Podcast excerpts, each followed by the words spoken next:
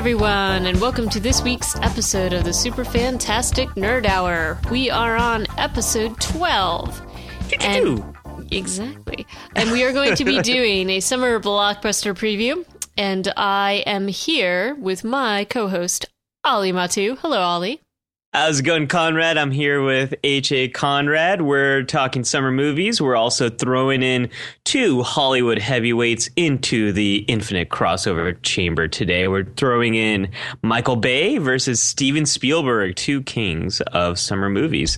Uh, what do we have on our top five today, Conrad? Top five are our top favorite blockbusters. And I will tell you, this is maybe one of the most difficult lists I've had to put together it's it's tough because you know how do you define like a summer blockbuster? We're going to get into this, but it's uh, yeah, it was a hard one for me too. Um, More because there's so many choices out there. Yeah, and then you yeah. think of one, and it leads you down the rabbit hole to thinking of another one, and then you're like, oh my gosh. Oh yeah, I yeah, want all the films to be listed, but we did not. We limited it to five. Not um, not not five that is actually bent into six. Just five. Uh, I think you might be referencing something you did in our culture and comics episode, Conrad. I was so confused writing up the show notes, but that was a different episode. So, um, getting into summer movies, you know, we wanted to, we were pretty excited about this episode, putting it together, and um, I thought it would be a nice place to start, um, kind of thinking about the business model and how the summer movie season is so different from the other movie seasons. Well, yeah. I mean, there is definitely, I mean, the first, I, I guess the first, well, no, not I guess, the first blockbuster movie, summer blockbuster movie was Jaws. Mm-hmm. Steven Spielberg's film. Steven yeah. Spielberg came out in 1975. I'm very well acquainted with this particular film. This film gave me a phobia of being in open water. No joke. It did me as well, but I did have a ridiculously strange fascination with it. um, it was one of those films that I would watch with my cousins or with my brothers and sisters. And I also would not go into the water for many, many moons after watching this film. And this included water and like swimming pools and stuff like that. Um, but I was also fascinated by it and fascinated by the whole film. It was one of those films where I just had to just keep watching it. So, well, so you know what I would do after watching this? So I was, uh, I don't know how old I was, but I was in elementary school at some time when I saw this film, um, saw, saw it on VHS. And we had a, a bathtub in our uh, bathroom. And I would stand above on the edges of the tub, not inside, like on the bottom of the tub where normal people stand, but on the edges because I thought a great white shark might come through the drain and try to bite me. And if I stood on the edges, I had a chance of jumping to safety. I did that for like two years and I never told anyone. And I told my mom eventually and she like hit me upside the edge. She's like, Oh my God, you could slip and, and hurt yourself doing that. And so I stopped. Well, you know, talking to my mother actually about Jaws, uh, she said it was just total craziness because it just it, it was something that everybody was like had you go, gone to see it um you know there was all these gimmicks surrounding it. There was all this these weird things um that happened. There was there was actually a shark tank with a small shark in some movie theater i think that she had seen. And she she she was in uh, upstate new york i think at the time. And she you know who puts a shark in a movie. You know what I mean? Like the, the, the ty- types of things that surrounded this were, were like nothing that had ever happened. And also it had an extremely long run. It just yeah kind of kept going. So so Summer Blockbuster was born with this particular film. Yeah, it, it's also like the the whole idea of a shark in a shark tank at a movie theater that taps into what how Jaws changed everything with the summer movies. The advertising that went into this, the campaign that went into this, um, was so different than uh, the movies that had come before, and it was a it's the point at which a movie became like a, a cultural event to do um, and to do over and over again and to see again and you had these long lines people waiting in anticipation that never happened before for for um, for movies Right. And I mean people are people have been obsessed about this film. There's this great thing that uh, Bill Wadman found online and it was like this guy and he does this with a few films. He does this with Indiana Jones and I will I will find it for the show notes. And it's just it it's gives you a different perspective of of watching Jaws. Mhm. Um it's um I will have to to find and put in the show notes. But it's basically this guy that has gone like he points out different things within the film that you never would notice and and once you see it you can't unsee it. And i who had thought i had seen every single thing about this film noticed things that he was pointing out and i was like i can't believe i never noticed that you know? Um so it's it's it's just one of those films that has just an enormous following continues to have an enormous following and and i think will probably continue to do so. I, I, for one, could possibly. I'm not totally admitting to this, but maybe every year for my birthday, um, have a viewing of this film. Mm. So, you know, I I think that this was a good place to start. But I think blockbusters and the business of blockbusters have evolved into something a little bit different. Yeah, and the whole idea of a tentpole movie, um, I think is it kind of taps into the whole uh, business model.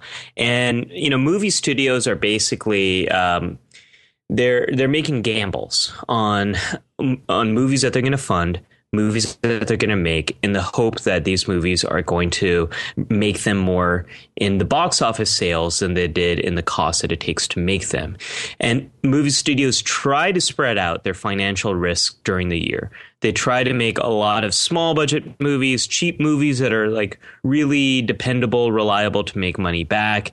Um, they, ma- they try to make some movies that are going to be uh, Oscar bait, and we talked about what makes for an Oscar-winning movie in our Oscar episode, and why sci-fi hasn't ever won a Best Picture, but that's that's the other episode.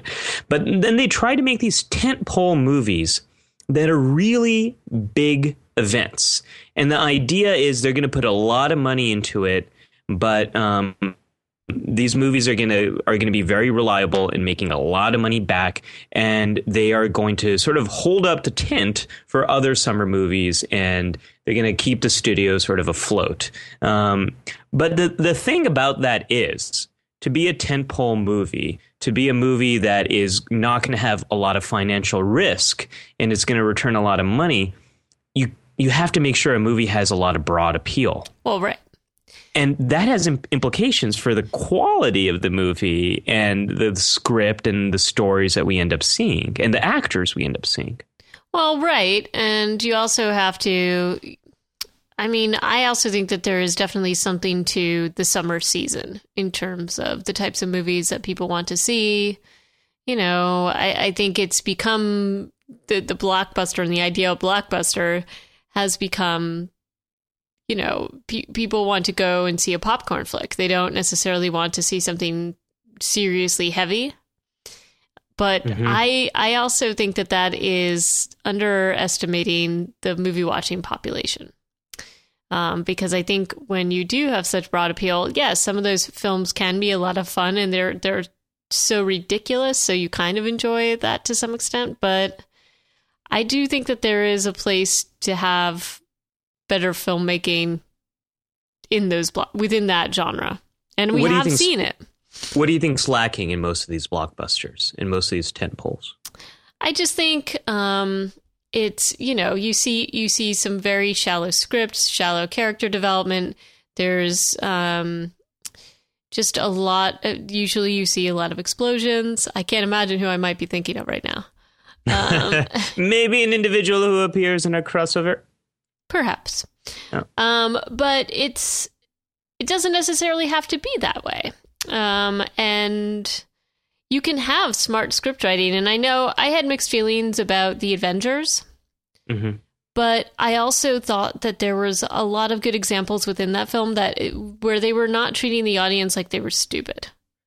Oh, the script was the script was better, and the dialogue was a lot better than we see in most of those superhero movies. And I think that came down to Joss Whedon and his ability to do a good ensemble piece. Right, which and it was an ensemble Buffy, piece. Fire, Firefly, and Avengers. Um, yeah, it was an ensemble piece, and definitely, I you know, second watch it didn't hold up as well, but it was a lot of fun to see in the in the theater. Yeah. Well, and speaking of another um, superhero blockbuster, um, I think The Dark Knight um, does a great job at, at being a bit smarter blockbuster, and it had some interesting social commentary. It had some ideas. The um, towards the end, it had a bit of a prisoner's dilemma, and um, it got the gears turning in your head a little bit more than um, many blockbusters do. So, it, you know, I think we've seen these examples, and I mean, even going back to Jaws.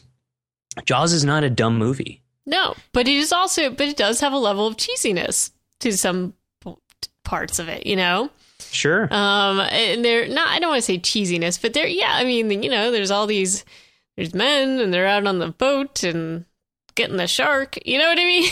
like, so, Conrad, you just pretty much described the whole plot of that movie. no, just the second half of that. Well, I mean, there there are some cheesy elements to Jaws, and spoiler alert, you know, the whole moment with the barrel and the gun and what happens to the shark. It's it's very much one of those stereotypical blockbuster movie moments where the whole crowd in the audience wants to like scream, "Yeah!"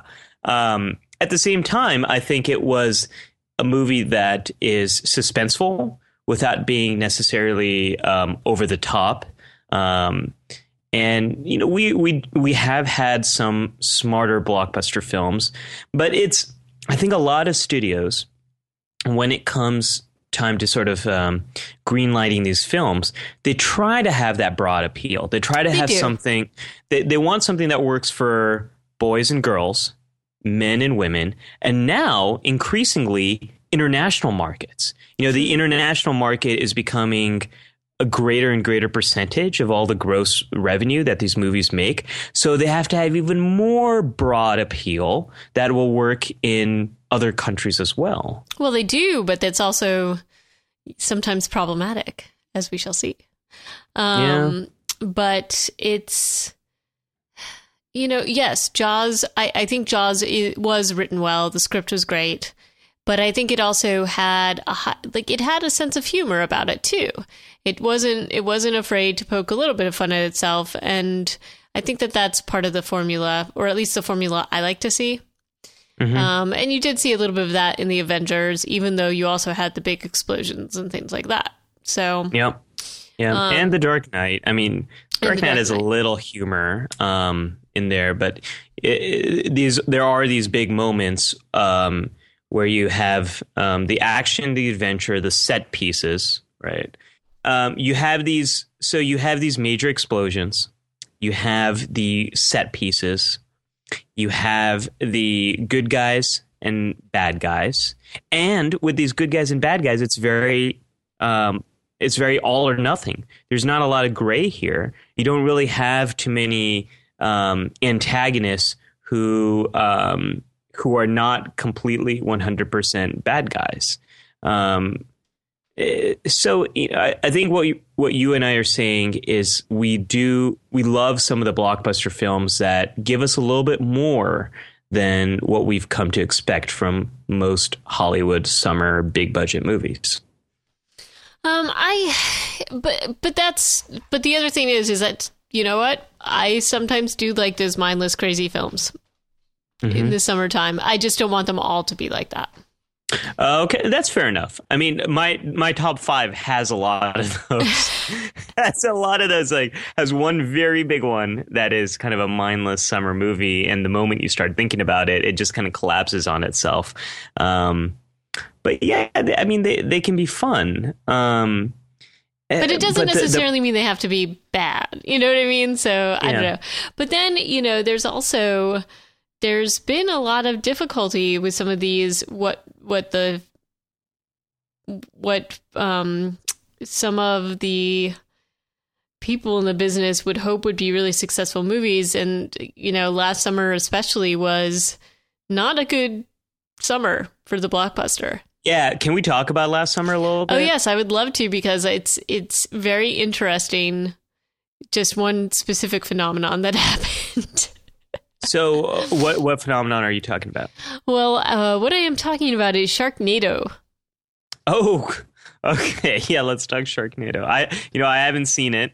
Um, I I wish I saw it because my Twitter feed went crazy the day it came out, um, everyone was talking about this movie.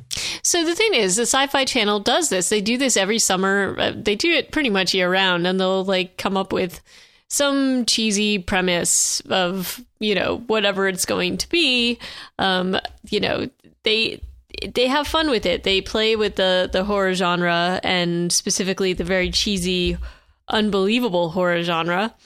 And this was you know, I saw the ads start to uh, come out for this, and I, I thought it was a joke. I did. Yeah, I didn't think. For, I didn't. For the one percent of you who don't know what the premise is, it's basically a tornado gobbles up sharks, and now a tornado is coming towards people with with sharks inside, right? Right. And yeah. you know, it's it's massive strange weather system and these specific sharks have some I don't know. I don't even remember the entire premise of it. But you know, you'd you'd start to see these ads come out, and it was just so ridiculous and silly. And it really, I thought it was just a parody. I didn't think it was actually a real film. Um, yeah. When I first started seeing the trailers, I was like, "Oh, that's pretty funny," and you know they they do a lot of riffs on Jaws. There's actually like they pull direct dialogue and just totally totally play with this. Like, and it just gets to the point of ridiculousness. It stars a lot of B movie stars that have had better days. Um, it's you know the effects are are super cheesy and terrible, um, but it's you know people were very excited about it because it was so bad. It was like they were celebrating the badness of it. Yeah, yeah. Um, but it was also not supposed to be released in like theaters. This was this was on the Sci-Fi Channel. It gained so much traction that they decided to actually release this in in theaters, and there was a bit of a problem. It, it was actually out in some theaters. Yeah, they actually had some screenings with this. And the problem was is that it wasn't meant to be on the big screen. like this is a very low budget film.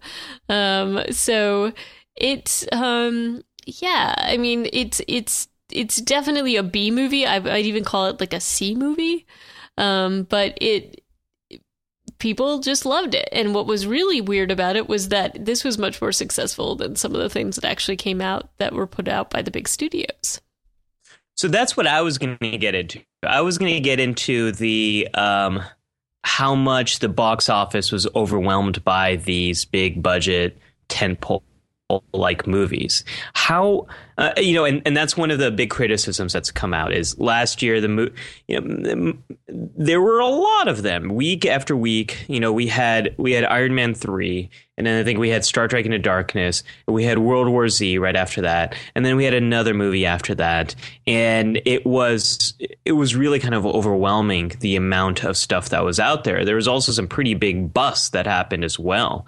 Um, the uh, the big Disney loser, which was uh, Lone Ranger, which I think is a good reason why it lost for its casting Johnny Depp in the role of a Native American and all of that. Um, there's that issue. But um, a lot of studios didn't do as well as anticipated. Um, the other big loser was After Earth um, and that movie had a lot of movie had a lot of money pumped into it and it just wasn't that great of a movie. But the summer movie season was pretty overcrowded pretty overwhelmed um, and movies didn't do as well as they thought. So how does how does sharknado fit into all of that? Well i mean this is a film that was made just for their normal you know their their sci-fi viewers. It was just a sci-fi original film and it had a budget of two hundred thousand, I think, or two hundred fifty thousand dollars. And I basically, when the trailer started coming out, you started to see this trend on Twitter. And so I think that it was a combination of a very smart social media campaign on the Sci Fi Channel's part, but also people just started picking it up and it went viral. And yeah. to the point where they were like, okay, well, we're going to do, we're going to do, um, we're going to put put this up again and and repeat it so that that more people can see it because of the publicity. And most of the most of the publicity happened through Twitter. I mean, I know I saw most of the information that that we're talking about on there. Um, well, and if if you compare that and juxtapose that against a lot of the movies that we did have last summer, there was a ton of disaster porn. Right. There was a ton of ridiculous things happening, worlds being destroyed. We we heard that uh, Inception wah sound over and over and over again in all the movie trailers last year. Um, so in, in, a way, Sharknado can you make, was. Can you make that Inception sound again? Wong. Thank you. Go ahead. Yeah. Uh, so we had a lot. Uh, we, we, saw a lot of that um, last year, and we've seen that for many years. And it seems like so many movies, Man of Steel, Star Trek Into Darkness, um, we're trying to evoke sort of this uh, terrorism, 9 11 type of aesthetic without really well i think star trek into darkness probably got closer with the terrorism analogy um, but they were trying to evoke these scenes of mass destruction and here you have sharknado which is parodying all of that. And it's it's not a serious like it's not trying to be serious. Oh no. Is, and it's and it's it's totally you know um it, it's not it's shameless i guess. It's shameless in how bad it is. Yeah. And it doesn't have any sort of a real well i guess it does have a loose plot but it's um people just enjoyed how bad it was. And to the you know they did the box office when they actually did hold this in the theater didn't do extraordinarily well but it did do very well if you consider that the budget was like $250,000 you know it um, did extremely well. Yeah, and it's got a that. sequel on the way, and they sold yeah. merchandise. Um, I think it's called Sharknado 2 the sequel, or another one, or it's it's called something like that. nice. Um, but it's you know, it's just one of those things. That, you know, I think it was just fun. It was fun, and people enjoyed celebrating together how bad it was. Well, and so the I think it speaks to some of the. I mean, if, sure, it's funny and all of that, but I think it also speaks to some of the frustration that we have with these movies. Like, um, I know you're not a big fan of the 3D, um, um, the 3D effect, and as to anyone who's seen our album art, we're both nerds. We both have glasses, and it's just hard yeah. to wear. It's hard to wear the 3D glasses on top of your glasses. But there's very few movies where I have actually really felt like the 3D has added something. I'm thinking Avatar is one. Um, mm, that's you know, that's about it. I want to say the warp effect in Star Trek Into Darkness I enjoyed in 3D, but I didn't need it for the rest of the movie. There's I mean, is there any other is there any 3D movie that you felt you got more out of from the well, 3D? I saw Gravity in 3D. Oh, well, of course. Yeah. And yeah, I yeah. think that just the way it was done was pretty slick and I would say that's one of the few films and Avatar as well where yeah. I think that it added to the viewing experience, but generally I don't it's it's hard on my eyes. Yeah, it's hard on my eyes too, and it's hard on my wallet. So we've got um, here in New York City, where both both of us live. You're looking at um, anywhere between fifteen to twenty dollars um, for a film ticket, and a little bit more than that for 3D. So we have, if you look at last year, just in May alone, we had four major movies coming out uh, last year. We had Iron Man 3, Star Trek Into Darkness, World War Z, and there's one more I'm, I'm blanking out on. Um, maybe it was Man of Steel at, at July 4th. Um, you're spending more than $100 to see all four of those films. So compare that against when Jaws came out, and the only really film to see was Jaws. Oh, you know, true. Of course, everyone's going to go see it. So I think we're kind of overwhelmed. These movies cost a lot to see. I don't think we're getting a lot more from the added 3D. And I think well, Hollywood is taking note. Hollywood. I also think that the theater experience now has become so frustrating for a lot of people, including myself. Um, when, especially when you're spending that much money to go and see a film in the theater, and you have to deal with a lot of horrible fellow moviegoers. Yeah, Yeah. What, at least, what are, in, at least your, in New York, I, I just there are people that will have full on phone conversations in the theater while you're watching the film, or they'll be um, taking photos in the theater, which is really odd. or um, texting in the bright light of the cell phone kind of totally takes you out of the movie. Right. And I don't mean to be grumpy about it. And I am very happy to see that there have been some. Um, uh, the Alamo Drafthouse is opening a couple of uh, theaters in New York, and they basically take their movie watching very seriously. There's no texting, no talking, and they serve food, which is fun within the Yeah, and you know, there's there these nice kind of premium theaters are really are really a fun experience. When I um when I used to live in LA, I went to ArcLight Cinema, which was one of my favorites over there, where you had assigned seating, they had uh, better food, better drinks. It cost a little bit more, but you got so much more. But it's not that much more compared to what you're already paying. So, No, no. And that's uh, Nitehawk in Williamsburg also does this. And I, you know, I, I'll admit that a lot of the horror films I watch, I don't necessarily want to be eating food. Sure. It just- Your zombie movies, you I probably don't. I have a hard time like eating while watching those films. Um, but I, I just think that when I think of going to see a summer movie, that's the experience that I want. I want to go, and I love. I actually do love watching it with an audience, but Yeah. because there is this camaraderie that you don't get from watching it at home. But I think a lot of people now prefer watching at home because first of all, it's cheap. It's cheaper. Um, you know, you have the ability to have projectors, and you can get them, and they're not that expensive. I mean, as you know, we host movie nights at my at um, my abode um, for, for for a lot of our friends, and that you ex- replicate you got it's it's so much fun because you guys replicate that experience you've got about 10 15 people over you have a big screen projector set up you guys pass out movie snacks and i grab my sour patch pack and i hoard that and you guys make well, other people bring them stuff. too, though. So people bring their favorite Yeah. movie candy. It's fun, and it's it's that whole experience that we're talking about Right, but even in that crowd, sometimes we have to sort of tell people to not text. You know, so it's this thing where people don't want to to to to shut off the the outside world, Well- and I think that you know just enjoy the film, guys. That's part Well, of it.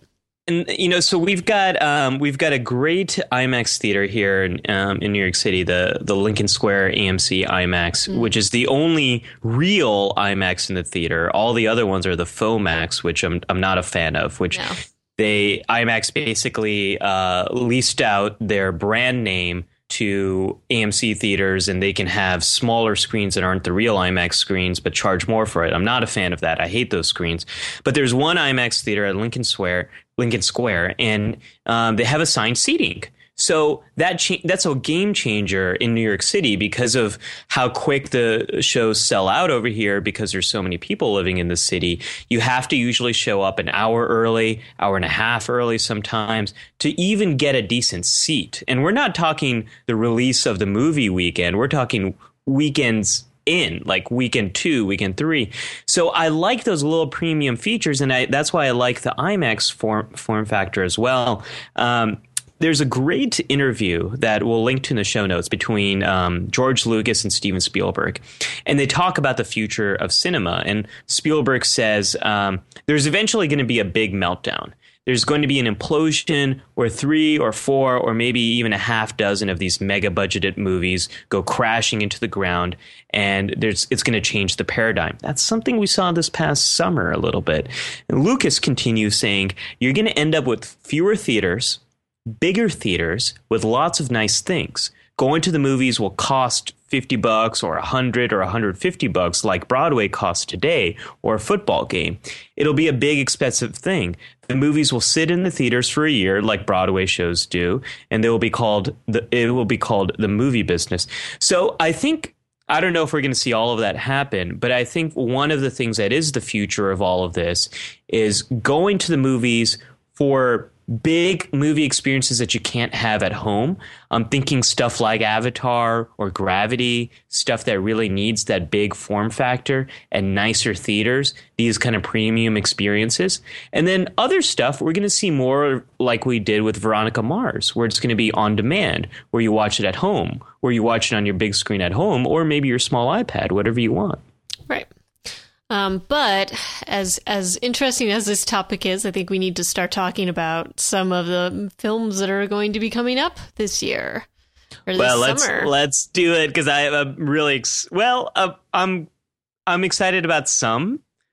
There's some I'm hesitant about, and there's some that I'm kind of angry about. So, um, what do you think? Let, let's get started. And you know, next week we're going to be reviewing Captain America: The Winter Soldier. Um, so we don't have to talk about this one too much, but isn't it kind of fun? I mean, this is a big budget movie, and it's coming out in April. Yeah, um, but I think that they are doing this deliberately. I think it's definitely the springboard by which they hope all the others will be as successful. I don't know. He's kind of the the uh, the opening act for the summer movie season. Yeah, and it's also Marvel Studios' film, and they have another one coming on later this summer, which we're going to talk about in a bit. So I, I, guess they have to spread them out a bit. Yeah. Um, but it is kind of an earlier beginning. I think in April last year we had um, the Oz movie. Um, I forgot what it was called. Was it just called Oz or Oz the Great and Magnificent or something like that? Oz the uh, terribly bad movie. yeah, well, there's that too. Um, so that kind of came out in April, but I feel like this is a bigger budgeted even kind of bigger opening. But oh yeah, and it's I'm excited to see it. I, am planning to see it this week. Are you? Yeah, yeah. Well, we're going to see it this week. We'll, we'll review it. Uh, yeah. It'll be it will be up next week. Um, so stay tuned for our take on Captain America: The Winter Soldier. Um, as the as the season goes on, though, there's some really great ones. There's a little bit of a trio of movies that I'm really excited to see. Mm-hmm. Um, God, Godzilla. I'm really pumped for this one. The trailer looks amazing. It looks very cool. I that is one where I will have my big bucket of popcorn, and I and I need to see that in the theater. Well, and I think um, Pacific Rim was I, I had a lot of fun watching that last year. Um, and Pacific Rim kind of got it just kind of um, whet my appetite for yeah. Godzilla. And Bryan Cranston is in here yes. from Breaking Bad. Can't get what? enough of him. He's awesome. He's oh, going. I, he's been splashing out a bit since Breaking Bad. Yeah. So, yeah. Which I'm very happy to see him everywhere. He's done a little TV. He's in Godzilla. He's on Broadway. Yeah. Yeah. This so. this man is uh he's I think he's just so happy to be not playing Walter White anymore. And he's he's kind of really uh expanding his range. So um I'm pumped for Godzilla. I am pumped for that, but I am more pumped for the next film we are going to discuss. Wait, but did you you just totally skipped over the Amazing Spider-Man 2? Oh, I wasn't skipping over it. It's not I, I'm excited to see it, but I'm not as excited about it as I am about the other one we were going to talk about. Well, I, I'm just putting this out there. I'm not excited about it at all. you know I, what? I, you know, they rebooted the franchise so many times, and it's one of those things where I guess I don't really understand why they keep rebooting it because I think that there have been some very solid efforts. I love Spider Man. I think Spider Man's awesome. I have been seeing ads. So, do you know that they've been advertising this film uh, like on the U.S. Postal Service trucks? Yeah. which yeah. was so it's so weird to see. Um, it's but it's really interesting. I may be a little Spider-Man out, but I'm always I'm always a fan of that particular web slinger, so I'll I'll see it, of course. Um, but I, I, like so I like the Spider-Man universe, but I, I, want to say the reason I'm not excited for it is um, as much as I like Andrew Garfield, as much as i am a fan of Emma Stone. I think she's a very talented actress, and Jamie Foxx has done some interesting stuff too. He's a talented actor. Uh, the thing is, I, I, did not like the Amazing Spider-Man. I was a fan of uh, the, the Tobey uh, Maguire. I was a fan of the Tobey Maguire. I love the first two movies. The reason why they rebooted this is they could not get Sam Raimi to make a fourth movie on the timeline they wanted to. I also think Sony probably didn't want to have to pay Tobey Maguire as much money as they would have to instead of you know hiring someone else that they can pay less. But there was a there was a that skateboarding scene in that first movie that I did not enjoy. There was a lot of um, rebooting and retelling the the origin story that I thought was unnecessary.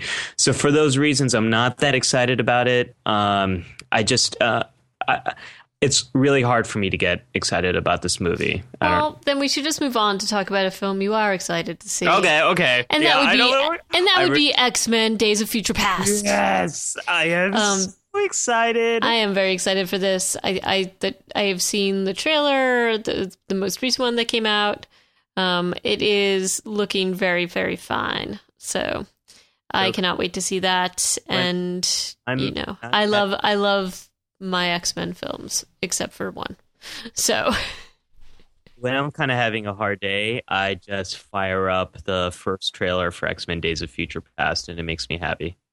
yes, Um, so, so the the big reveal for this movie at San Diego Comic Con, they just threw the entire cast onto the stage, and it's the cast of X Men First Class. You've got Michael Fassbender, you've got everyone there, and then it's the cast of the original X Men series. You've got Patrick Stewart, Ian McKellen, um, and then the trailer when you finally see that, and the scene when you have James McAvoy and Patrick Stewart kind of looking at each other, it is so amazing. And this is this is my favorite storyline from X Men. I love the comic. I love the um, early '90s animated series take on Days of Future Past. Yeah. And now now we've got a movie version, and they, it looks like they changed a couple of things with Wolverine kind of being the title character going back in time, but that's okay because I love Wolvie. Um, so well, I- everybody loves Wolverine, and everybody loves Hugh Jackman too. And it's Bryan Singer, the director of the first two X Men movies. All right, and we saw where they totally went wrong in the in the last rendition of uh, the Last Stand was terrible. So Oh well, and the Wolverine was not good as well. Eh, it wasn't, and I, you know, I, but they redeemed themselves with with First Class. I thought that First Class was a was this really exciting thing to see. Yeah, um, it had so, um, it definitely made a good contribution to the uh, to the franchise. And, But but I welcome, I definitely welcome a Bryan Singer production. and and I know we've got a ton of other movies to get to, but one thing I want to mention here is both with X Men and Spider Man, they're trying to create an Avengers type of cinematic universe here. They've already announced that the next film here is going to be X Men Apocalypse after Days of Future Past. And with Spider Man, they're trying to launch a Venom movie. They're trying to create these other characters. So uh, it's you know, it's going to be interesting to see if Days of Future Past and Spider-Man 2 do well because they're there's definitely we're going to see more of these characters and more of this uh, these universes. Right. Um, through the middle part of the summer, I actually am not really excited to see anything until July. Like there's some Tom Cruise film coming out, The Edge of Tomorrow. Edge of Tomorrow, yeah, There's, which uh, looks like just Another Tom Cruise film. another time. Yeah, and the trailer is pretty confusing. It's kind of got this Groundhog Day premise where Tom Cruise relives these different days in his life, but it's very unclear and confusing what is actually happening. Um, I saw Oblivion last year, his last uh, sci-fi movie, and it was very pretty, and I love the sound effects. Uh, not the sound effects. I'm sorry, I love the score. However, it lacked a lot of substance, I think, and it, it, it evoked a lot of other sci-fi films that didn't have much original stuff to offer. So uh, I'm hoping Edge of Tomorrow is better, but I'm Eh. not. I'm not optimistic. I'm not convinced. And I mean, uh, How to Train Your Dragon 2 is coming out, and I did really like the first film. I just think, especially with animated films, why do a sequel, really? I don't know. I know, you, I know how you feel about Monsters University. I do. But I, I just, you know, I thought that that was a film that could just, an animated film that could just stand alone. You don't need to do a sequel. Um, but I will, you know, I will definitely watch this with my nephew and my niece. Well, and speaking of films that might not need a sequel, we've got Transformers 4 coming out. That is uh, verboten. So, this is a bit of a reboot for the Transformers franchise. Um, they've changed the cast. Mark Wahlberg is now the lead here. What? No Uh, Shia? Hmm. No Shia. Um, I, I think they that was a very smart choice on Michael's Bay's behalf after the meltdown, uh, the the PR meltdown Shia had last year with the whole uh, plagiarism stuff, and then his apology, which was also a plagiarism apology. Um, but that's a different episode in itself. Uh, I mean, we get Dinobots, and um, that's cool, I guess. uh, you know, I I, I don't know you what know your what? feelings. This is this is the thing. Uh, the first Transformers film, when I saw the trailers, I was very excited. I yes, it is definitely a popcorn film, but some of some of those scenes where they have uh, like the the re- just the the rendering of the of the Transformers um, running down the highway yeah. with those highway chase scenes were absolutely beautiful. Oh yeah. and they definitely, uh, you know, for me, they were like, this is what they should look like. But then that's pretty much all it was. And it just, I don't think that there needs to be four of them. But, you know, people love Transformers. They love GoBots. They love Decepticons. they love Dinobots. Eh, Well, we'll see if they love Dinobots. I think they will. Um, Of course I- they will. I enjoyed the first one. Um, the second one was horrible. I think uh, uh, Roger Ebert had the had a great review. I'm just paraphrasing it here, but he said, um, in, "Forget about seeing the movie. If you want to see that same quality of action, just take two frying pans and kind of mash them against each other." And that's what a lot of the action sequences look like in uh, Transformers: uh, Revenge of the Fallen. Dark of the Moon was. Such a bad movie, and it's so unfortunate because they got Leonard Nimoy back to voice um, one of the the villains, and that was kind of a throwback to the original animated movie. Um, but you know, I. I I don't, I don't have a lot of faith that this Transformers 4 is going to offer us anything more than what we've already seen. So, Yeah, perhaps. Um, but you know, perhaps in other other film franchises. I don't know if it's a franchise yet. Well, yes, yes, it totally is. it's Um, totally a franchise. totally yeah. a franchise. But um, Dawn of the Planet of the Apes is going to be coming out in July. Oh, oh my And. I am very excited I'm so about it. excited. I'm so excited. Now, what do you, I actually really liked Rise of the Planet of the Apes. I, I definitely think I I can understand why some people were bothered by some some of the um, overuse of of CG, um, but it it was a great story. I thought it was had a lot of those little moments for the fans, Mhm. um, and there was just of those the the shuttle launching. yeah, no, Right. it was fantastic. Um, I really, I thought it was well done. Um, a- and I really enjoyed watching it. I, I definitely, I wish some of it looked a little bit better, but I have a feeling that this, uh, the sequel is going to be really good. And if I'm wrong, I- I, will be sad, but I, I'm, I'm optimistic.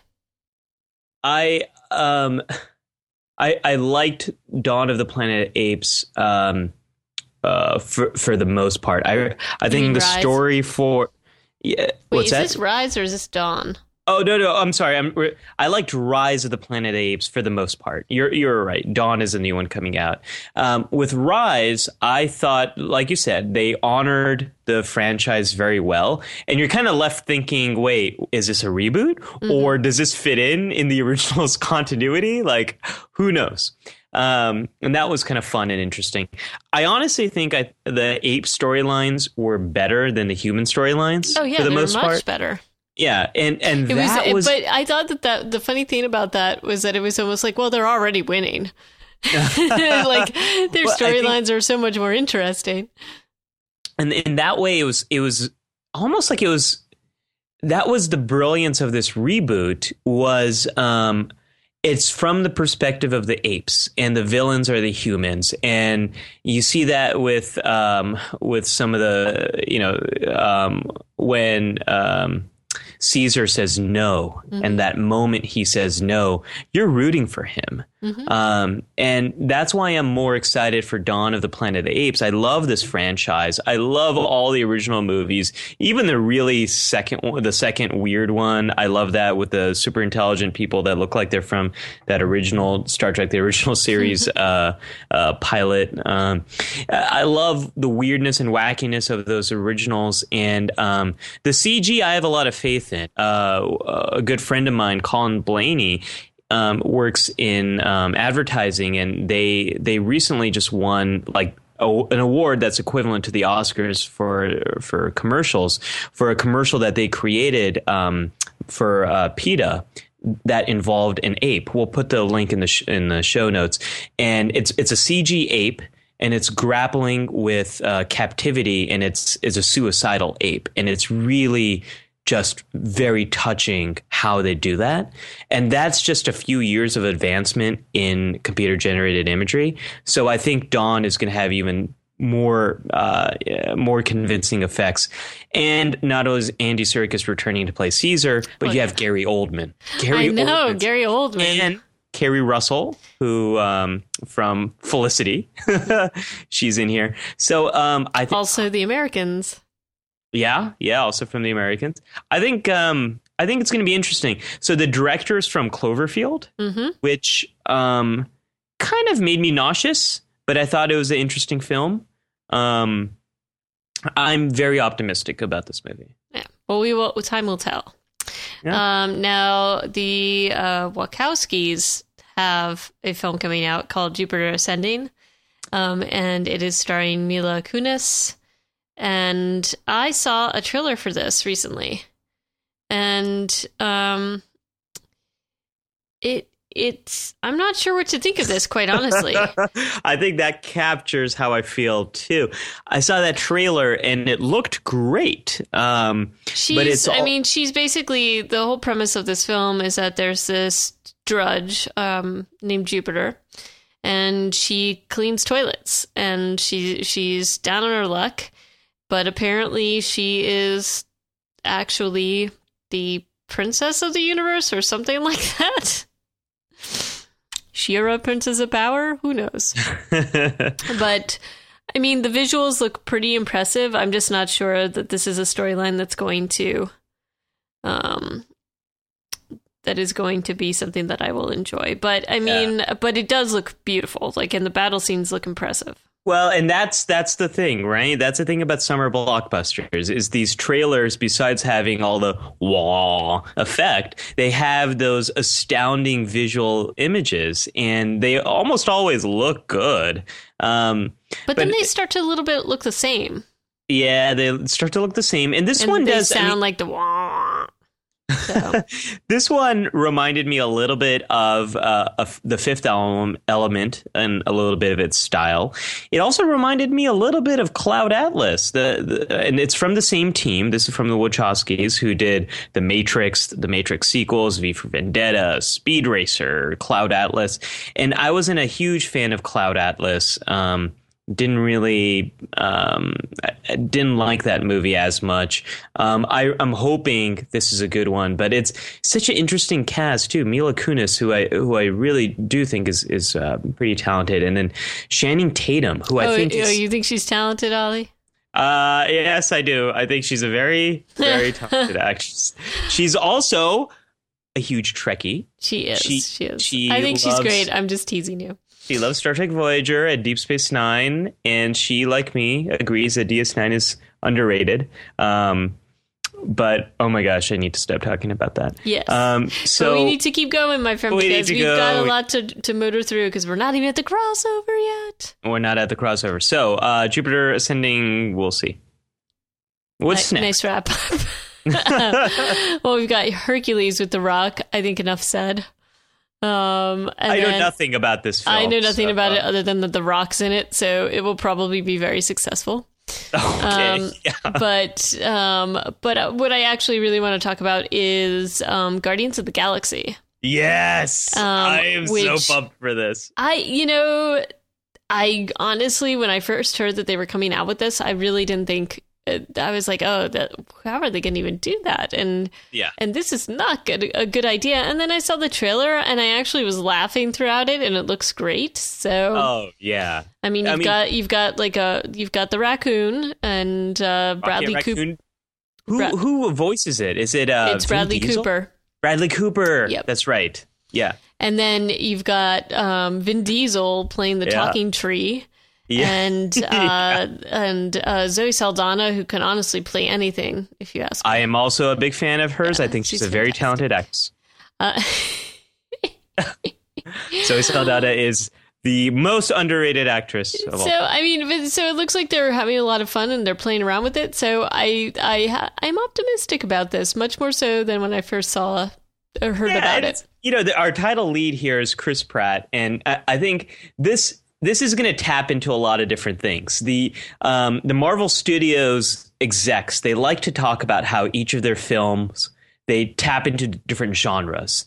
And um, uh, Captain America, this is supposed to be like an international political thriller. And Guardians of the Galaxy is their big space opera, but they're doing kind of a they're flipping it around a little bit where I think we're going to see a little bit of a Firefly element. Yeah. Kind of these these uh, these kind of outlaws kind of doing their own thing. We're going to see a lot of humor, and that's very clear in the trailer. Um, and it's i think it's going to mix together some genres. You know i'm a i am a my favorite genre is science fiction and this is marvel studios going into their most geeky sci-fi cosmic elements. This is also our final film before avengers 2 age of ultron. So this is definitely going to set that up. I think we're going to see thanos here who um, uh, was the, the second ending or the first ending from the original avengers. Um, it's going to get cosmic, it's going to get geeky, and I think it's going to be a ton of fun. I agree. Not so optimistic for the next film. Teenage Mutant Ninja Turtles. Yeah. Teenage Mutant Yeah. Ninja Turtles. Is it going to work as a movie? We'll I don't find know. out. I don't know. It looks a little creepy. They look creepy, but you know, I I know that you're gonna make me see this. So well, I, Um, ha- I mean, this was my childhood. I loved me too. uh, I. I love them too. I just I don't know. We'll we'll see how it works. It doesn't look t- as convincing to me, but um, but I for you, Ollie, I will go and watch this. But hold on, hold on. Okay, I gotta, I gotta stop you right here. Do does the original film that the one I loved so much, um, and then the sequel, the sequel, which is Secret of the Ooze, do those hold up? no, and I you know, but I was yeah, I don't know. I liked my action figures. I didn't like the. Look, you know what? I is- liked I liked the animated series. Oh, the animated series is great. Like I loved that. I just didn't like the, the live action. Um, The thing I got to mention here, this is um, this is produced by Michael Bay, yes, it is. right? So, I mean, we're, Michael Bay has his fingerprints over the summer with uh, Transformers Four and Ninja Turtles. So I feel like he, will- I, I feel like Michael Bay does a lot of hmm. What childhood toy was amazing, and what can I put my hands all over and and you know exploit? Oh wait, Transformers now Teenage Mutant Ninja Turtles. What what will be next? Um, I I'm scared to say it because I, I I worry that he might be listening and will follow my advice, and that'll be bad. Okay, well then don't let the cat out of the bag. I won't. Um, going to gloss over Into the Storm, yet another disaster porn film. That that trailer it looks was so, ridiculous. There, there are many, many planes flying. If you thought it, it's sort of like, It's a sci-fi channel movie. yeah, it is, but it's also like, do you remember the the film Twister? Yeah, I love Twister. It's like somebody was like, wait, they like Twister? Let's give them like five tornadoes. so, yeah, yeah, yeah. um, so that's kind of what it looks like to me. and Um, tornadoes with fire. Yes, yes. Um, but um, yeah, that is one I will probably skip. But, But I know one you're not going to skip is Sin City, That a is Dame true. Kill for. yes, no, I loved I loved Sin City. I thought that that was an amazing. It looked amazing. I'm curious to see what they do with this because at the time, as you you know, this is now going back several years, and they've had some advances in, in CG and, and in filmmaking. So we'll see what they do with it. Um, but it looks like it's, I mean, they have Jessica Alba back. Um, they have Josh Joseph Brolin. Gordon-Levitt. So, I mean, it's also the same team. Um, you've got Frank Miller back on this project and Robert Rodriguez back as well. And the big question for me is, is this going to work 10 years after the original came out? I, you know, I think that there's a lot of fans of that comic. It's a dark one. I, I try to separate what I think about Frank Miller because he said, you know, I don't agree with a lot of the things that he said, and you know, in in the press and things that I don't want to go to, into it here and draw attention to that. But, um, I I thought that the first was was really beautiful. I think that there's enough fodder for this to be successful. And of course, I, I love Mr. Rodriguez a lot. So I have faith that he's going to make this work. So that wraps up the summer, right? That does. So there's actually a lot that I'm look for- looking forward to, and a lot more than I, than I had been last summer. So, So, I, I'm I'm pretty excited. here's what here's what I'd like to do. Um, I want to know what our top three picks are of the summer, and then after we wrap up the summer, I want to revisit that and see see see if things matched up. So, what what are what do you think are going to be your top three favorite films of this summer? I would say they are going to be X Men, Godzilla, and Dawn of the Planet of the Apes. I'm going with X Men. I think it's going to be my number one. It's also going to crush me if it's not good. Um, I'm going to go with number two is Guardians of the Galaxy, and I'm going to wrap that up with number three being Dawn of the Planet of the Apes. All right. Well, we will we will come back and compare later. We shall see. Do you have time for an incredibly tiny crossover chamber? Let's do a small crossover. We're gonna uh, Let's hear those. the tr- Let's hear those mini crossover doors. Hi. We're in the crossover, folks. We are debating uh, Steven Spielberg versus Michael Bay. The question, dear listeners, today is who makes the better summer blockbuster? Yes. Um, and I guess that depends on what your definition of, of blockbuster is. I think based upon what we have been talking about in the first part of the the show, it's probably evident where I come out on this. um, but I don't know. This is a this is a tough crossover for me because yes, I know Michael Bay has gets a lot of flack for his huge explosions and things like that that he does with his films, and people feel like they're very empty. But I also think a lot of people must like those films as a summer blockbuster. Um, so, and he's pretty unapologetic about the type of film he makes. So, um, you you were t- sharing something with me about um, what he says about the summer movies he makes, right? Oh, at some point, you know, people he would respond to criticism by saying, um, you know, that that oh, like it's something it's something about the fact that he uh he makes movies for teenage boy. What a crime that is, or something like that. And I mean, you know, I I think that he could probably do a lot better, but he he obviously has a way that he likes to make films, and they don't involve a lot of script writing. So here's here's something I want to point out. So if you go to Box Office Mojo, and if you look at um, the cumulative totals of the amount of money that Steven Spielberg's films have made versus Michael Bay's, now Steven Spielberg's his average take on um, uh, uh, on a film, the amount of money his films make is about 153 million dollars. Now, if you round up, it's 153 and 922,000, whatever. Let's say it's 154 million um, per per film. Um, Michael Bay, 189 million. Um, and if we round his up, it's about 190. So he already makes more. His movies on average make more. But the more interesting thing here, lifetime gross, Steven Spielberg is about $4 billion, his movies. My, and- but that's with 27 films. Right. With only 10 films, Michael Bay has about $2 billion. Right.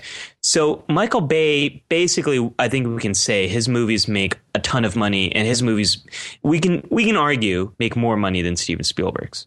Well, maybe I guess the thing is, is that, and I've obviously I've watched Michael Bay films, The Rock, um, The Rock, you know, Armageddon, Armageddon, all these films, Bad Boys, the uh, the Island, Transformers. and some of them have these moments, and you're just like, okay, you're you're just a ridiculous man, Michael Bay, but. You know, the movies that really stick with me are the Spielberg films, and those really make me think of summer. They make me think of, uh, you know, they actually make me think. Um, and so, uh, it, but they are also fun. There's, it's not like they're just always super heavy films or something like that. Um, Jaws, Close Encounters of the Third Kind, Raiders of the Ark, E.T., Raiders the- of the Lost Ark, Ollie. yeah, Jurassic Park, Hook, right. uh, and there's, I mean, I just think that he Minority Report. there's this level of filmmaking that he does and and it's just obviously he's Spielberg and and you're not going to touch that artistry but um and I know some people say that he's overly sentimental about certain things but I would take that over the the vapid shallowness of of, of vacuum that that Michael Bay creates. But well, and let's if we look at the quality of the films too from an objective measure. If you go to Rotten Tomatoes and you look at the ratings of Steven Spielberg's films, he has very few that are um, rotten movies. Right. Most of his are guaranteed fresh, meaning they've got uh, the critics in general really like them. If you go to uh, Michael Bay's Rotten Tomato page, he has only one film that is considered fresh, and that's The Rock. All the other films have been panned by critics. But here's here's my question to you, dear dear uh, fellow nerdling. Michael Bay's movies not as well critically acclaimed. P- uh, critics don't like him. Yet he makes a ton, a boatload of money. Why? Well, because I think people do. as I said before, there is a place for that that film where you want to just not even you want the mindless entertainment. You want to like just go and have fun. And and that's it. And you just want to have this experience where you're watching big explosions and thinking, "Oh, that's such a cool effect." And then you leave and that's it. Yeah. And I mean that has a mass appeal. And I will to to Michael Bay's credit, he does do pretty good explosion.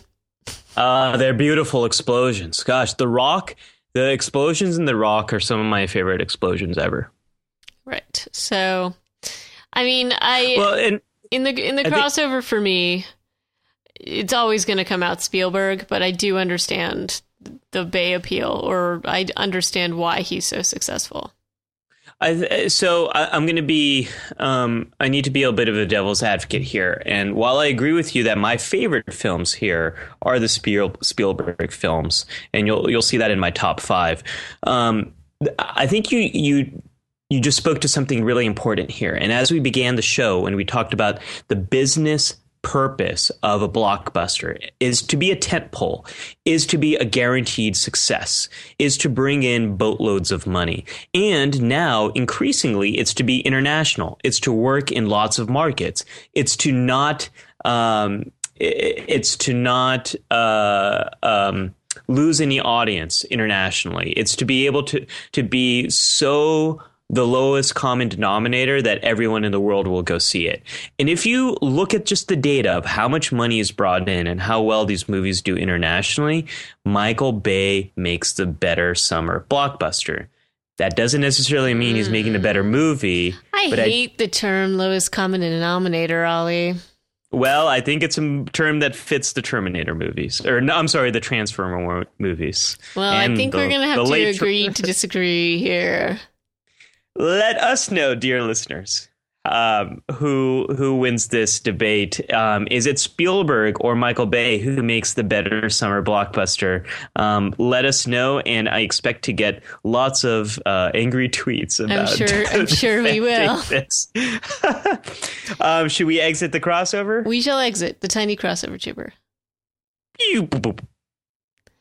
And are you? that was a good one. Are you ready for for our top five? Yeah, let's do it. Let's do it. So we've got a uh, top five summer blockbuster films. You know, our original idea was to do top five summer blockbuster seasons and then rate which summers were the best. But then we both agreed that since we're so bad at managing our time, that episode would, be, would become five hours long. Mm-hmm. Um, that's true. That's true. How, so, how did you? Um, how did?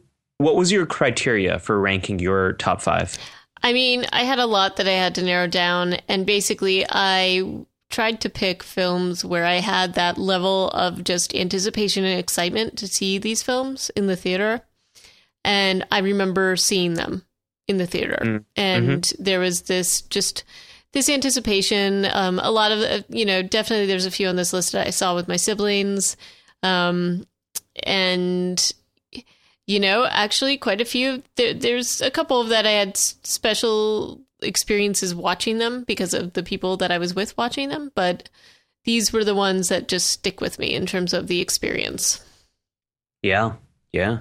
Um, I, I went for basically just fun and um, movies that I've. Con- uh, the, the other criteria here for me was if the movie's on TV, I just end up watching it. Yeah, nice.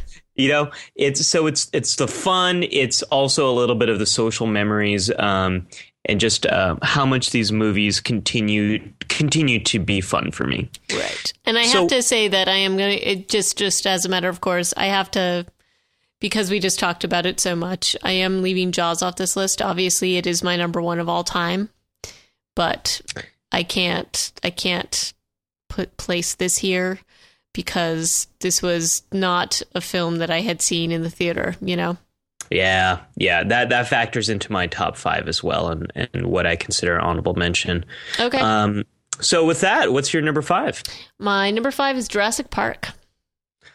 it's my number two Ah, all right. Well, we can talk very, you know, I I don't know how you felt, but I remember when I saw the trailers for this and I remember the minute that the dinosaurs walked on screen in in the, while, while I was watching this in the theater and the reaction of the audience.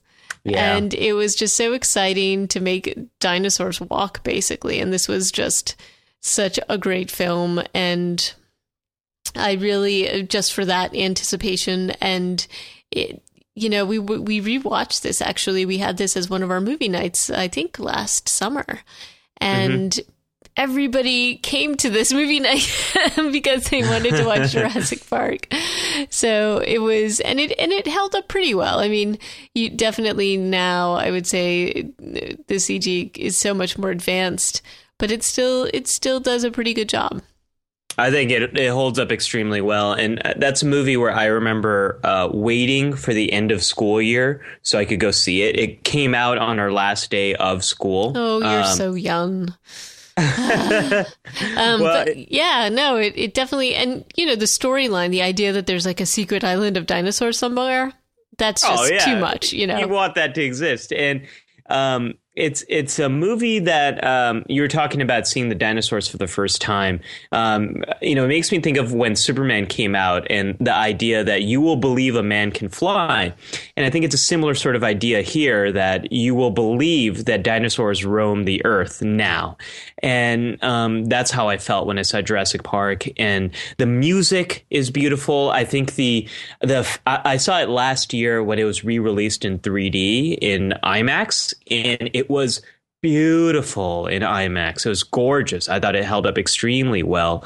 Um, it's also one of those major blockbusters that led to many sequels, and we've got a new Jurassic Park coming out next year. It led to a ride. It led to a lot of that kind of stuff that we saw um, with summer blockbusters and what they've evolved into in more more into these marketing properties.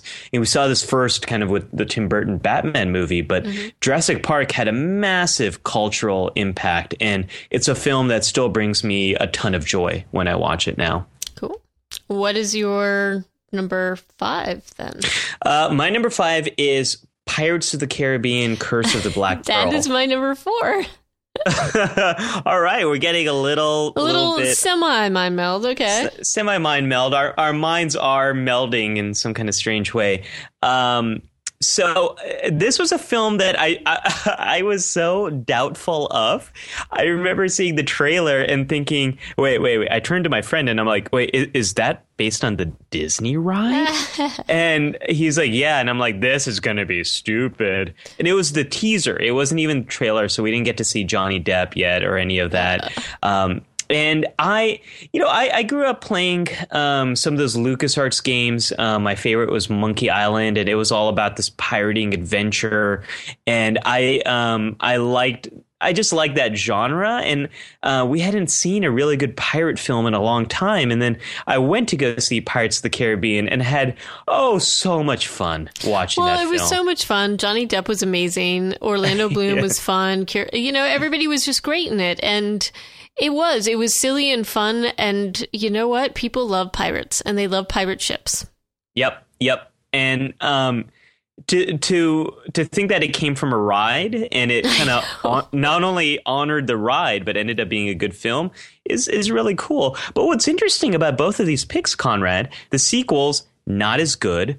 You know these become giant properties Right. and we're getting more and more of these movies and it's it's interesting where they start out with as being good quality films and the sequels continue to bring in boatloads of money but the quality is just not not the Well, right, and they're just kind of riding on the coattails of the first film. So, yeah yeah all right. So, what was your number four then?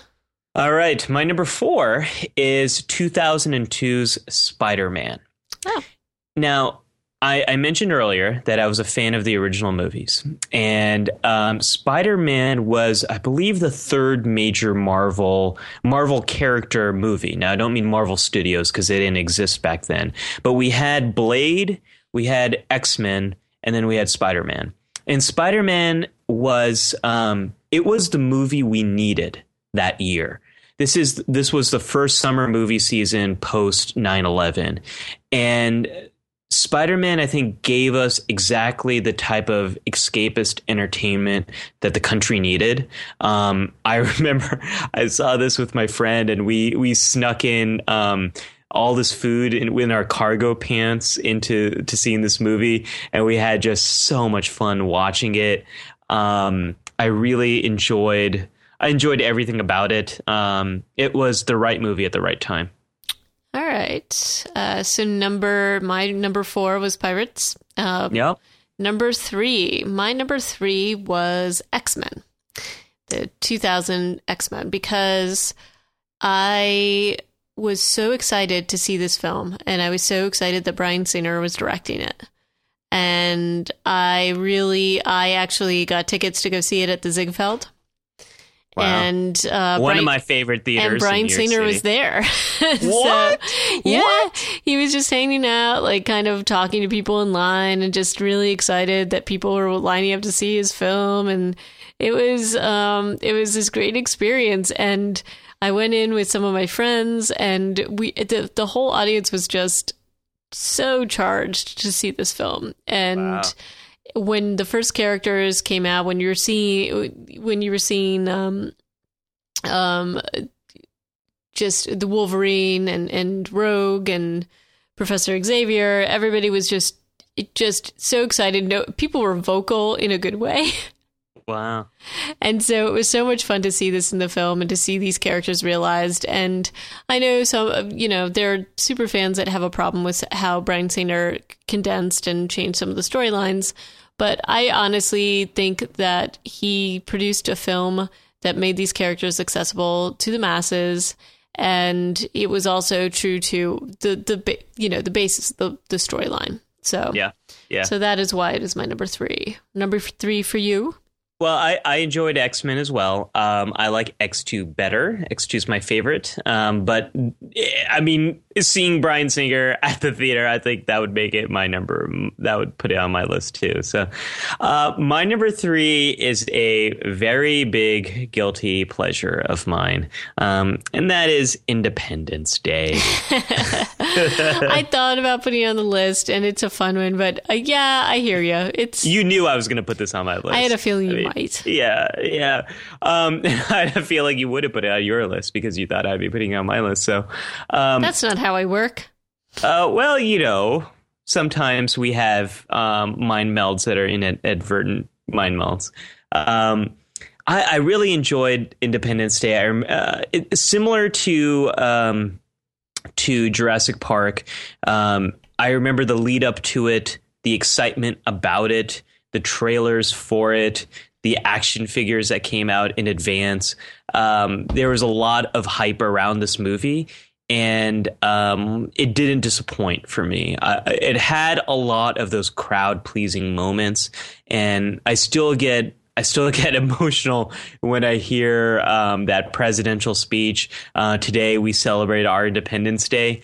Um, that uh, that's it really gets me. Uh, and there's this great YouTube video of this guy just going around New York City reciting the speech, uh, which we'll put in the show notes. I love watching that. um, you know, it's it's it's the movie I alluded to where when you start thinking about it, it breaks down. Like the whole idea that you can use an Apple laptop and it'll connect over some type of Wi-Fi connection to an alien ship and transmit a virus that takes the whole uh, that takes all the aliens down is really stupid. Of course it is, um, but it's, it's fun so, and it has Jeff Goldblum fun. in it. It has a whoa, whoa, whoa, wait, whoa, whoa, whoa! It's got Jeff Goldblum in it. That's really exciting. That's really interesting interesting.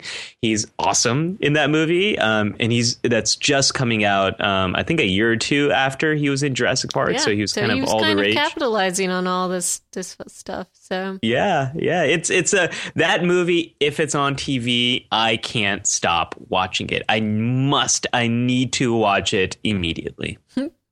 So, um, also, uh, you, you, can't possibly be partial to this film because of uh, a certain special appearance, right?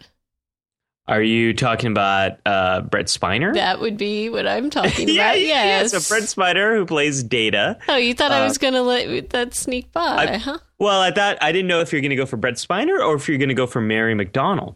Now, Mary well, McDonnell, yes, yes, yes, Battlestar, she, of course. She's in that film, and that the way she played the first lady was the inspiration for who they wanted to play the president for right. Battlestar Galactica. They said we need a Mary McDonnell type from Independence Day. They're like, well, why don't we ask her? And she's like, okay, and so that's what happened. Thus, history was made. Uh, number two for you. Um, wait, your number three was my number three was X Men. X Men. Okay, my number two was Jurassic Park. Oh, oh, that's right. I forgot about, about, that. So your number two is my number two is Star Trek 2009. I thought you were going to put this on the list too. Yeah, so um, I didn't. I'm surprised you didn't. But you know, this was one of those films where I I was actually very worried I oh, trusted oh, yeah. I trusted JJ Abrams, but I was very worried because I just didn't it, I I had faith that he would do a good job, but it was just one of those films that I cared a little bit too much about how it was going to show up on uh, like like what was he going to do? Is he going to do a total copy? Is he going to do a real reboot? How are these characters going to are they going to stay true to my what i hold near and dear in terms of the star trek universe and you know, I think that hands down he he was very successful from the beginning. I saw this film twice in the in the theater. And I was, have you beat I saw it 3 times. Okay. Uh yeah, once, no, it was once at Cape Canaveral. Nice. Oh, well that you definitely have me beat then. Um but I just thought that the filmmaking was great, the script was great the actors did a fantastic job and they really just the they they were true to the characters but they made them their own as well which is very hard to do. And yeah. i mean i know i know Nguyen is fond of of chris pine. That she is. Um and i do i think he did a great job at his kirk and it was still unique kirk from from william shatner's and it was the storyline was interesting. The filmmaking was great. I know he get he got some flack for all the lens flare, but it is J.J. Abrams, so you're going to get lens flare. Um, you know, I, I, agree with you on all those counts. It's hard for me to think of Star Trek as a blockbuster film, um, but it is. It was. Yeah, yeah and it's. Um, I, I, I enjoyed all of it. I think Zachary Quinto was amazing as Spock. Oh. Um, you know, it, it, I can go on and on about it. Um, I I didn't put it on this list because I'd like to have a deeper discussion about Star Trek at some point. Um, but I, I support it. I, that's a good pick. Um, but yeah, that's why it was number two. It's just you know, and I really enjoyed watching this in the theater. I, Bill and I went to see it, and we went to see it twice. I think Bill did see it three times as well, but not all three times with me. so um, but so we are on to number one. Number one, summer blockbuster. What is yours? Oh, okay. I have to go first. Can no, go I'll first? go first. I'm happy to go first. Okay. I am absolutely happy to go first. So my number one is Raiders of the Lost Ark, and ah. But the reason why it is number one is that I, um, my cousin, um, loved this film, had seen this film, and I was pretty young when this came out and he just kept talking and talking about it because he would come and stay with us for the summer. Mm-hmm. Talking and talking and talking about it. And we were driving back from some, I feel like we were driving back from seeing my grandmother in upstate New York or something like that. And we happened to go by probably one of the only drive drive-in movies theaters left. And it was really late at night and for us because we were little kids. And my cousin saw that it was a double feature and it was uh, Raiders of the Lost Ark and Dragon Slayer. Oh wow! And this That's is a how good double feature. And this is how cool my mom was. My mom was just like, you know, okay, let's go and watch this. yes. And it was late. I mean, it was very late at night, and I just remember it being so much fun. It, I it's the first drive-through I think I'd ever been to, and I was obsessed with Ra- Dragon Slayer. Not so much, but Raiders of the Lost Ark was awesome, except for It- the snake scenes for me. But you know, the- snakes. it was uh, i really do hate snakes um, but it was this just great adventure It- i just loved the the character of indiana jones i i think i recall well no i i don't think i recall i know that my brothers and i basically went home and were were playing indiana jones for like the rest of the summer. Um, and it was just such a great experience. So that's that is what i personally associate summer blockbuster with. That's a good pick. You know, uh, Indiana Jones is such a such a great and interesting character, and I love that it's celebrating a guy who's not just who can't just punch and kick and beat up um, uh, Nazis, but I he's love also. how you almost just said zombies. That was pretty cool. I almost did say zombie. Yeah, yeah. I'm glad you got that. You've been hanging out with Uh, me too long. I know, I know.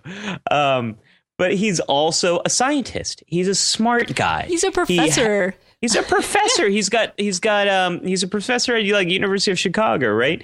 He's got this um this fantastic mix of all these skills. Um, he's a great hero. Harrison Ford did a fantastic job in but his this physical role. comedy is also amazing. yeah, You know, it's fun. It is a fun film, but it's also a smart film. And it's, you know, I I, I think that the first film is my favorite still. Uh, Raiders is Yep. definitely my favorite.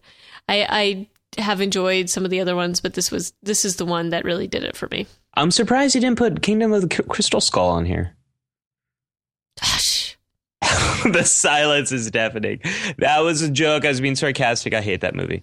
Um, my number one pick um, is a movie that um, I, I have never seen a movie in the theater this many times, as many times as I've seen this movie, and it's also one of the. Um, one of one of my earlier summer blockbuster films. I saw it when I was uh, younger, and it just really lived on in my mind for a long time. Continues to, and that's Terminator Two: Judgment Day.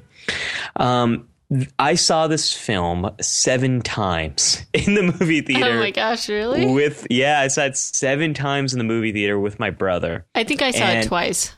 Oh, I I loved this film. I still love this film, and there's a few reasons for it. Um, the first one is my brother and I. We're uh, grown up. He's the guy who got me into science fiction. He's the guy who's at the core of my geek origin story. And we watched the first Terminator movie all the time on VHS. Um, actually, I think it was a VHS recording of it showing on TV or something because I don't remember any of the nudity in any of that until I was until I saw it as an adult, and I'm like, wait, I don't remember these scenes. Um, so I watched it a lot, and then um, the thing with Terminator 2, it had this amazing advertising where everyone went into the movie thinking Arnold Schwarzenegger's Terminator is the bad guy, like he was in the first Terminator film, and it's there's a there's an amazing moment early on where John Connor, who's now you know this kind of punk kid, um, he's getting chased by the police officer who you think might be a good character because he's a police officer, but you're not sure. But you know it's kind of confusing. And then Arnold Schwarzenegger's T100 is coming down, and then that's the moment where the the police officer, the T1000, tries to kill John Connor. Arnold Schwarzenegger utters those famous words, "Come with me if you want to leave," and that was such an awesome reveal for me. That is Um, an awesome choice. Oh, it's and it's a movie that I it's one of those early movies that I remember having an impact on me in terms of thinking about, um, you know, the whole idea of no fate in what we make and uh, free will and ideas around free will. I thought those ideas were really interesting, and um, I, I, just um, really, really enjoyed that film a lot. Kept going back to it over and over again.